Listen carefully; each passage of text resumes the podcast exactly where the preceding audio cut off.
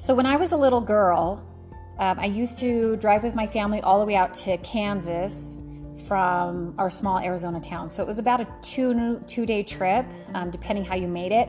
My dad later, um, you know, when I got a little bit older as a teenager, he would try to drive all day, then into the night, sleep for a few hours, and some horrible, muggy, mosquito infested parking lot where a bunch of truck drivers pulled off the side of the road and we would prop open the uh, windows of our minivan and try to get some air circulation and try to get a few hours sleep and then just head on the next morning. So technically we could get there pretty fast if you wanted it that way. It was definitely not comfort, but my dad sometimes he was just determined to get there at any cost and so I couldn't imagine how tired he would be. But anyway, so we would go and visit um, my my great grandma. We called her Granny Great, and she was just man, she was a spitfire. She was such a hard worker. She lived alone on this large farm.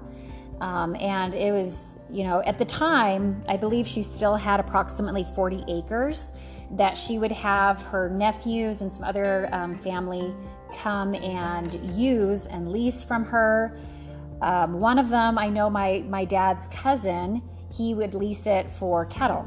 And so it was a great time for grazing and that's that's how she um, earned the money to help pay for the property because they didn't farm anymore. So my dad as a kid would be shipped off there uh, you know to kansas um, from his parents every single summer when he was old enough to work and help his grandpa and his grandma on the farm and tie tomatoes and a whole bunch of other crazy farm work. And so it was it was a hard life but i think it taught him a lot of lessons. Anyway so we would get out there and a lot of things were old school. It was kind of interesting um, that they had an old Plymouth that didn't run, but it was in this old crazy barn. You know that old smell? It's kind of musty, but it smells kind of nice as well. It just smells old, right? And it smells like it has history in it. Anyway, that's how the whole place was. The house reminded me of that. They had um, a garage um, I was always afraid that there was probably going to be spiders all over in there because it was just dark and dank, and I don't think it ever got cleaned out very often. But then this huge barn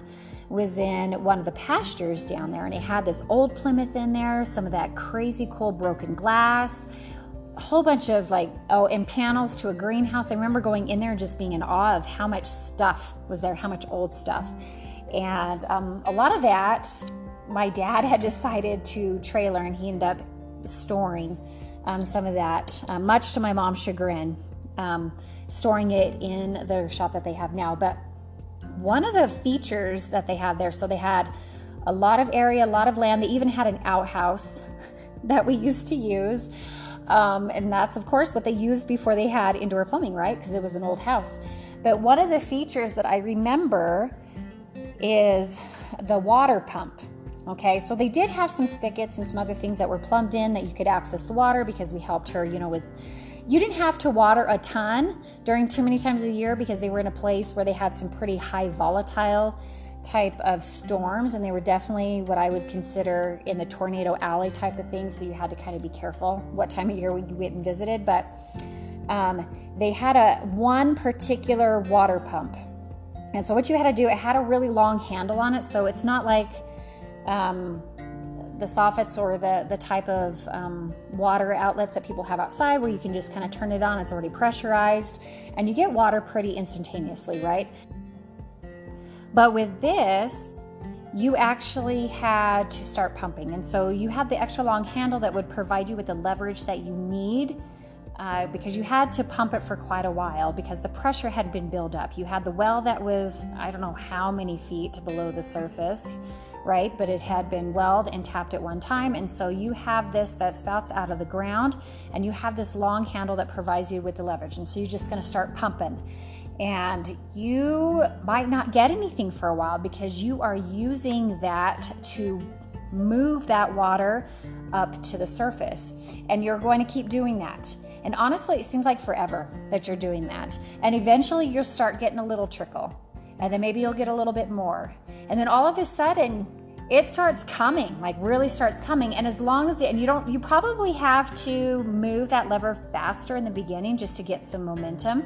But once you've got it, you can just kind of nice and easy just move it up and down and is able to maintain that momentum. You didn't have to work nearly as hard as you did in the beginning, and you don't have to be as fervent about that. And I was thinking about that as I was um, listening to.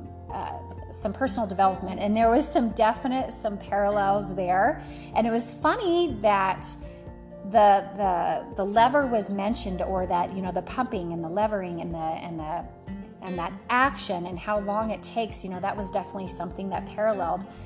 The one thing that is probably the greatest cause of all human failure. And i know on days um, it really tackles me on days that I know that I'm not doing exactly what I should be doing. Um, and Darren Hardy, he even says in one part um, of his list, and so he was actually, he gave, um, I think on his Darren Daily, it was probably just a few days ago anyway, um, that he talks about how in his opinion, it causes all financial ruin. It causes obesity. This thing causes heart disease. It causes divorce. It causes the, the love or the loss of love from friends and family and a weakened relationship with God, and on and on and on and on. So, his big question, and my big question to you is what is the greatest cause of human failure? Human failure. And that is the lack of consistency.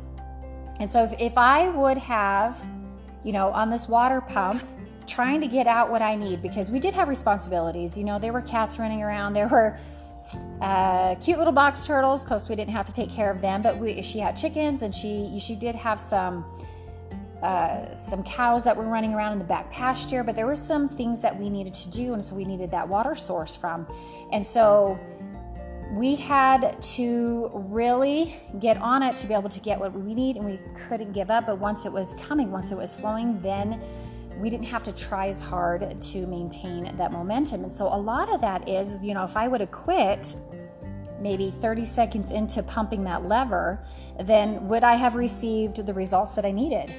Would I have been able to accomplish the chores? Because, man, when I went there, they put me to work, right? So I've been used to work, so that's totally fine. But I would not have been able to get done what I need to get done if I wouldn't have stuck with it. And a lot of times we just don't we just don't stick with things, okay?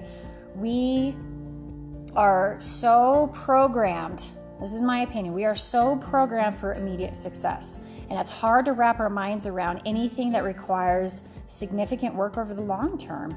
Um, there's one thing in my business that I hear over and over and over again, and sometimes it drives me crazy, but you focus on the behavior, not on the results.